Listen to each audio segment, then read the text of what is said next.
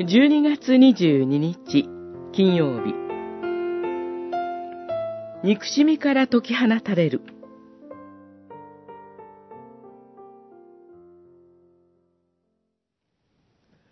あなたの敵が飢えていたら食べさせ、乾いていたら飲ませよ。そうすれば、燃える炭火を彼の頭に積むことになる。悪に負けることなく、善をもって悪に勝ちなさい。ローマの信徒への手紙、十二章、二十節、二十一節。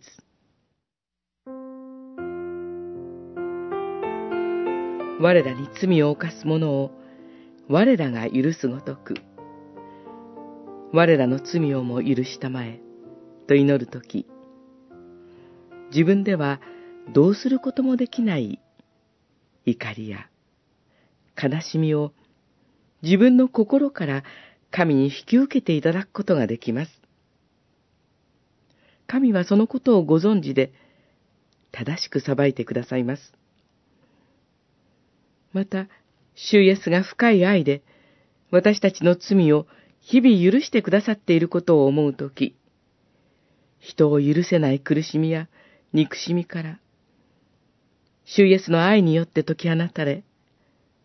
心に神の平和を満たしていただくことができるのです。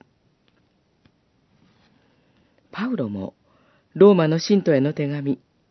12章20節でこう書いています。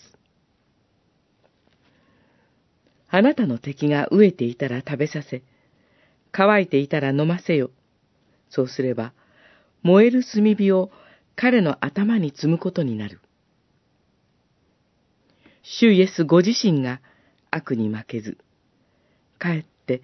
善をもって悪に打ち勝たれたのです。主の愛と許しによって、